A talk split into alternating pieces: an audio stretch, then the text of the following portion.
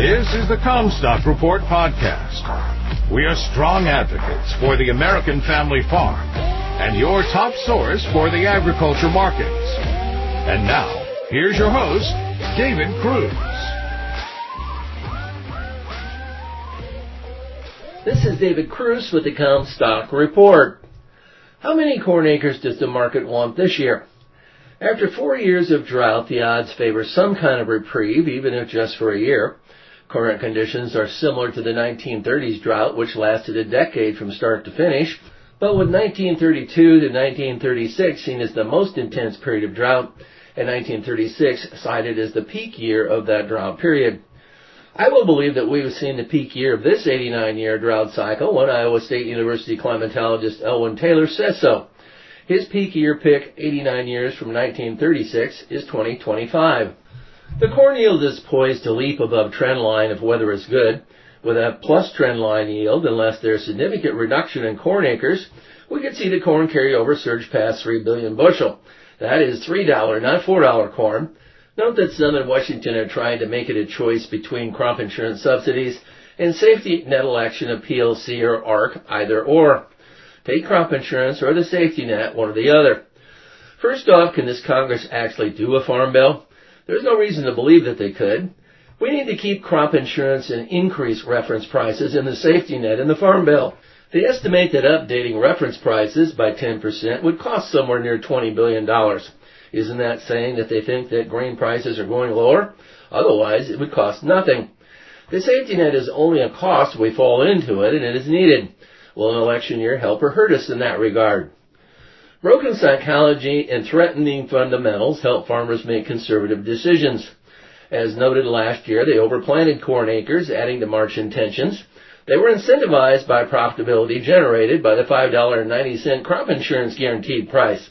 I was surprised that farmers in the Dakotas who were eligible for prevent plant went ahead and planted corn anyway last year. That was a mistake. Farmers responded to the $5.90 crop insurance guarantee by expanding corn acres by almost 3 million above March intentions, which is why corn producers overproduced ruining the market. After singling intentions to plant 92 million acres of corn last year, they planted 94.9. In a drought year, more acres get harvested for silage or salvage so that they are not harvested for grain. Fewer harvested acres boosted the final average yield as occurred. USDA rolled back the harvested acres by 600,000 due to drought in the January annual production update. Yet the higher yield on harvested acres boosted overall production. Farm Futures does an early acreage intentions growers survey. Results were that corn planting will fall 2% this year to 92.8 million acres. The March 2023 planting intentions report had farmers planting 92 million acres of corn, so 2024 intentions are starting out higher than last year. The wheat corn market may be prompting farmers to reevaluate corn acreage, particularly in marginal growing regions where crop insurance guarantees have an oversized impact. Last year the market gave incentive to expand corn acres, and this year could well be positioned to discourage some acres from being planted. Soybean acres were surveyed to increase by 1.6% to 85 million. If realized, this year's soybean crop will be the fifth largest crop ever planted in the United States. USDA will come with an acreage forecast produced by their models in their next annual outlook next month. Then the March plantings intentions producer survey report follows that. 2.8 million is too many corn acres for the balance sheet unless the drought re-intensifies. Farmers here unusually prepared for the next crop due to the extended fall, allowing them extra time for tillage fertilizer application. Some farmers were in the fields until Christmas. As a result of that, one gets the impression that many 2024 acreage decisions have been made that will be hard to change. Weather permitting, planters will roll on the first crop insurance date. If crops go in early, they may stay ahead of the transition to La Nina. Early planted crops tend to be hard to kill. The market is no longer offering any profitability for old or new crop corn. A much reduced crop insurance guarantee should deflate interest in growing corn. That should make corn growing economics in marginal growing regions prohibitive. Soybeans can absorb a few more acres, but too many is still too many. There should be more interest in CRP enrollment. Land costs, cash rents, are unlikely to rise this year. There may be some softening.